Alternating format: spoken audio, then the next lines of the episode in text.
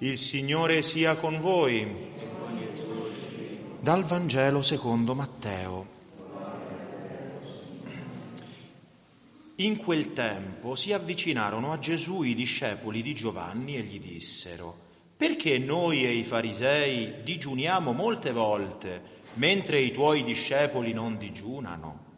E Gesù disse loro, possono forse gli invitati a nozze essere in lutto? Finché lo sposo è con loro, ma verranno giorni quando lo sposo sarà loro tolto e allora digiuneranno. Parola del Signore. Siano lodati Gesù e Maria. Cari fratelli e sorelle, i discepoli di Giovanni, che era davvero un grande penitente, grande digiunatore, vestiva di pelli di cammello, si avvicinano a Gesù e chiedono perché loro, che sono i discepoli di Giovanni, di questo grande penitente, imitando il loro maestro, e anche i farisei, guardate un po' a chi si accoppiano, digiunano, mentre invece i suoi discepoli, quelli che stanno con lui, non digiunano. Perché? Perché il digiuno allora, come oggi, era una manifestazione del, dello spirito di penitenza che Dio stesso chiede all'uomo e quello spirito di penitenza a cui in un certo senso l'uomo si sente obbligato, in un certo senso, quando si trova dinanzi all'immensità di Dio, cioè quando facciamo, quando sperimentiamo la nostra reale miseria dinanzi alla ricchezza infinita di Dio, la nostra impotenza dinanzi alla sua onnipotenza, la nostra meschinità dinanzi alla sua grandezza e magnificenza, il cuore dell'uomo si sente piegato quasi naturalmente alla penitenza, a mortificarsi, a chiedere perdono al Signore per essere così manchevole dinanzi a Lui e a ripagarlo, a ripagarle queste manchevolezze. No, questo forse ce lo possiamo ricordare quando eravamo bambini, no? È, è qualcosa naturale nel, nel, nel, nella natura umana. Quando eravamo bambini e facevamo qualcosa di sbagliato, non lo so, a me veniva naturale ricordo riparare, ripagare quel, quel, quel, quelle cose sbagliate che facevo, quegli errori che commettevo, quel male che facevo a volte inavvertitamente da bambino, a amici, amichetti. Eh, cosa posso fare per? E questo è un po' lo spirito dell'uomo dinanzi a Dio. E badate bene, il termine della penitenza e quindi del digiuno, della privazione delle cose naturali, è e rimane sempre comunque il Signore Dio, è l'amore di Dio. La penitenza unita alla preghiera serve a manifestare l'umiltà davanti a Dio. Colui che digiuna si volge al Signore in un, att- in un atteggiamento di abbandono e dipendenza totale. Nella Sacra Scrittura sono innumerevoli gli esempi della penitenza e del digiuno. Si digiuna per i più svariati motivi, si digiuna per, prima di intraprendere un'impresa difficile, no? pensiamo alla regina Esther, che prima di andare dal re per perorare la causa di Mardocheo e del suo popolo fa un tre giorni di digiuno, tre giorni di penitenza prima di andare a parlare con il re, perché c'era la legge che nessuno poteva accedere al re se non fosse stato chiamato. E lei non era stata chiamata. E allora per andare che cosa fa? Implora il Signore tre giorni di digiuno, oppure per prepararsi all'incontro col Signore, per purificarsi. Mosè digiuna 40 giorni per purificarsi, per prepararsi all'incontro con Dio. O quando si vuole riparare a qualche peccato fatto, no? pensiamo a Davide che dopo aver eh, aver preso la moglie di Uria, aver condannato Uria a morte, aver avuto un figlio da Bezzabea, quel figlio si ammala per castigo e Davide che cosa fa? Si rotola nella cenere e digiuna giorno e notte, piange i propri peccati, perché? Perché il Signore vedendo la sua afflizione magari, magari toglieva quel decreto di morte dal, da quel figliolo. San Massimo di Torino diceva che con il digiuno si riconcilia Dio si aprono i cieli e si schiudono gli inferi. Quindi Giovanni Battista, che come abbiamo detto era un maestro nella penitenza, conosceva benissimo questa, i frutti del, del digiuno e pertanto aveva insegnato ai suoi, giustamente ai suoi discepoli l'importanza e la necessità di questa pratica di penitenza. E per questo questi si meravigliano che l'agnello di Dio, colui che toglie i peccati del mondo, colui che deve crescere, io devo diminuire, i suoi discepoli non digiunano. E quindi quasi con un atto di compiacimento e di superbia, perché loro sono discepoli di Giovanni il Battista, eh, il, mio, il, mio, il mio maestro è più grande del tuo, ma quando i maestri sono grandi non è detto che anche i discepoli lo siano. Ma Gesù, dinanzi a quest'atto di compiacimento, di superbia, cosa fa? Dice, risponde con una manifestazione della sua divinità. Perché? Perché dice non possono gli invitati a nozze digiunare quando lo sposo è con loro. E chi è lo sposo? Lo sposo è Dio, è Dio che in Cristo ha sposato a sé la natura umana, che ha sposato il genere umano che ha sposato la sua Chiesa, lo sposo è lui e se il fine del digiuno e della penitenza è avvicinare l'uomo alla dimensione spirituale, avvicinare l'uomo a Dio, lì c'è Dio. E quindi non devono digiunare perché c'è Dio, non devono fare penitenza perché Lui è con loro, con loro. E questo, fratelli e sorelle, cioè il fatto che il fine del digiuno e della penitenza sia un fine eminentemente spirituale, anzi Dio stesso, che è lo spirito assoluto, ci viene anche dalla prima lettura che abbiamo ascoltato. No? Nel, dal libro del profeta Isaia si domanda al Signore perché digiunare se tu non lo vedi, mortificarci se tu non lo sai.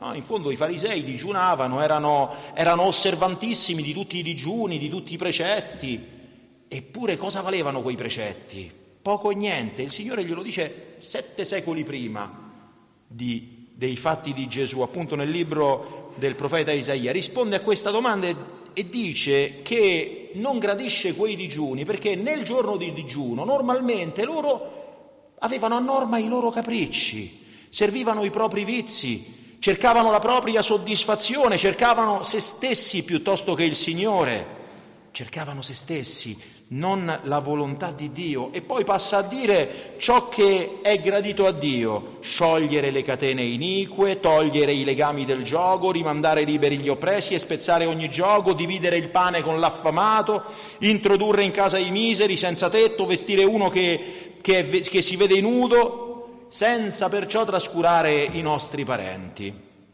E da queste parole del profeta Isaia rileviamo cosa rende accetto il digiuno e la penitenza del cristiano al Signore.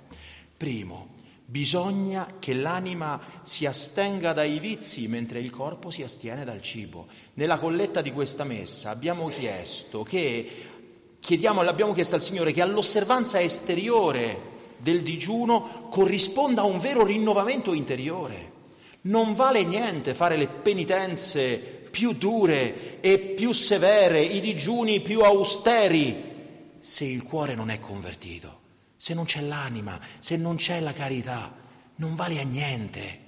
Potrei dare il mio corpo per essere bruciato, ma se non ho la carità, se non ho l'amore di Dio, se non è fatto in finalità dell'amore di Dio, non giova a nulla. Nulla, è vano, è vano. Lo scopo del digiuno, infatti, è assoggettare il corpo all'anima, di sottomettere l'anima alla ragione e di sottomettere la ragione a Dio. Questo è l'ordine. Se non si guarda a questo fine, il digiuno appunto è invano, come osserva San Giovanni Crisostomo che dice inutilmente assume la medicina quell'infermo che non sa astenersi da quei cibi che gli nuociono, o ancora San Leone Magno, il merito dei nostri digiuni non sta tutto nella sola astinenza dal cibo e poco giova se si toglie l'alimento al corpo e intanto si lascia lo, che lo spirito si ingrassi di iniquità che la lingua corra sfrenata al, mar, al mal parlare. Bisogna, fratelli e sorelle, quindi rendere meritorio veramente il nostro digiuno e la nostra penitenza, alla quale siamo chiamati sempre come cristiani, ma in particolar modo in questo tempo forte e santo della Santa Quaresima. E come si rende meritorio? Santificando il digiuno, che, come dice San Gregorio, vuol dire aggiungere all'offerta che si fa a Dio della mortificazione della carne ogni sorta di opere di buone allora cessi l'ira e la discordia. In vano si macera il proprio corpo se non si mette a freno il freno ai cattivi appetiti dell'anima, alle passioni disordinate. E San Girolamo, altro grandissimo penitente, diceva che vale deprimere il corpo col digiuno se lo spirito si innalza con l'orgoglio? Che lode meriterà il pallore del digiuno sul volto di colui che mostra il livore dell'invidia. Che virtù è non bere vino e inebriarsi di ira e di odio? Questo è il digiuno che vuole il Signore, il digiuno dalle passioni che avvelenano l'anima, da quelle cose che io faccio più per me e non per me, la parte superiore di me, ma per la parte bassa di me, il mio orgoglio, la mia superbia, la mia malizia essere ripiegato su me stesso, sapere sempre io ciò che è giusto e non è giusto. Tante volte bisogna proprio abdicare a se stessi. E quindi, primo, lo abbiamo detto, fare sì che l'anima si astenga dai vizi mentre il corpo si astiene dal cibo e secondo, fare parte del pane al povero. Ecco la seconda condizione che ci dice Isaia nel brano che abbiamo letto. San Gregorio Magno dice che il digiuno deve essere condito di pietà e di elemosina. Bisogna dare al povero quello che si sottrae allo stomaco, si offra del cibo all'affamato, si dia alloggio al pellegrino, si vesta il nudo. Quello che togli a te, donalo ad altri e quel mezzo con cui affliggi la tua carne serva a ristorare le forze degli altri. E perché fa bene l'elemosina al digiuno? Ce lo dice San Massimo di Torino, che dice, chi pratica l'astinenza senza dare nulla ai poveri sembra aver ricavato un guadagno dal suo digiuno e mediante il risparmio aver concluso un affare. Ha praticato l'astinenza non per piacere a Dio, ma per spendere meno e per questo è buona l'elemosina con il digiuno. Quello di cui ci priviamo, quello di cui priviamo il nostro corpo, diamolo via, perché sia veramente un digiuno, il digiuno dell'anima, il distacco da tutti gli attaccamenti disordinati alle cose di questo mondo, che rischiano di diventare delle ancore che impediscono al nostro spirito di slanciarsi. In effetti, vedete, fratelli e sorelle, il digiuno è una delle due ali che innalzano, il digiuno e la penitenza, che innalzano l'anima a Dio, l'altra è la preghiera. Il digiuno ci aiuta a slanciarci verso l'alto se, se non siamo attaccati moralmente a quelle cose di cui magari fisicamente ci riusciamo a privare per qualche tempo. San Basilio Magno dice, se vogliamo che il nostro digiuno penetri i cieli abbia due ali, la preghiera e la giustizia. Quello che santifica il digiuno è l'intenzione pura e la preghiera fervente che devono offrire il digiuno alla maestà divina. Questo è il fine, fratelli e sorelle. Tutto il resto è vanità, non serve a niente. Se pensiamo di essere bravi, se pensiamo di essere pii, se pensiamo di essere santi, di fare la nostra parte, la nostra giustizia, abbiamo sbagliato tutto. Abbiamo sbagliato tutto. Perché? Perché se pensiamo tutte queste cose buone di noi stessi, non abbiamo capito la dimensione fondamentale della, della nos, di chi siamo noi in questo mondo e di come ci dobbiamo porre dinanzi a Dio. La dimensione è quella di creature bisognose e necessitanti di tutto, perché tutto ciò di cui abbiamo bisogno ce lo dà il Signore e se il Signore toglie il suo sguardo misericordioso da noi, e che cosa ci rimane? Non ci rimane neanche il nostro essere, perché noi siamo in quanto Lui ci ha voluti, dipendiamo in tutto da Lui. E capire questa condizione di assoluta necessità nostra nei confronti di Dio è il principio per capire chi è Lui e chi siamo noi. E cosa dobbiamo dare a Lui? E perché a volte mortificandoci, facendo penitenza, a volte deve essere fatto sempre per Lui, perché se non è fatto per Lui, invano fatichiamo, invano facciamo penitenza, invano digiuniamo. Non cerchiamo noi stessi, a volte serve fare un po' di meno piuttosto che un po' di più. Perché? Perché se faccio un po' di più rischio magari di insuperbirmi. Non a tutti è data la stessa grazia, la stessa misura di grazia. Non a tutti. San Francesco era un penitente incredibile, faceva delle cose assurde che a leggerle oggi ci si accappona la pelle.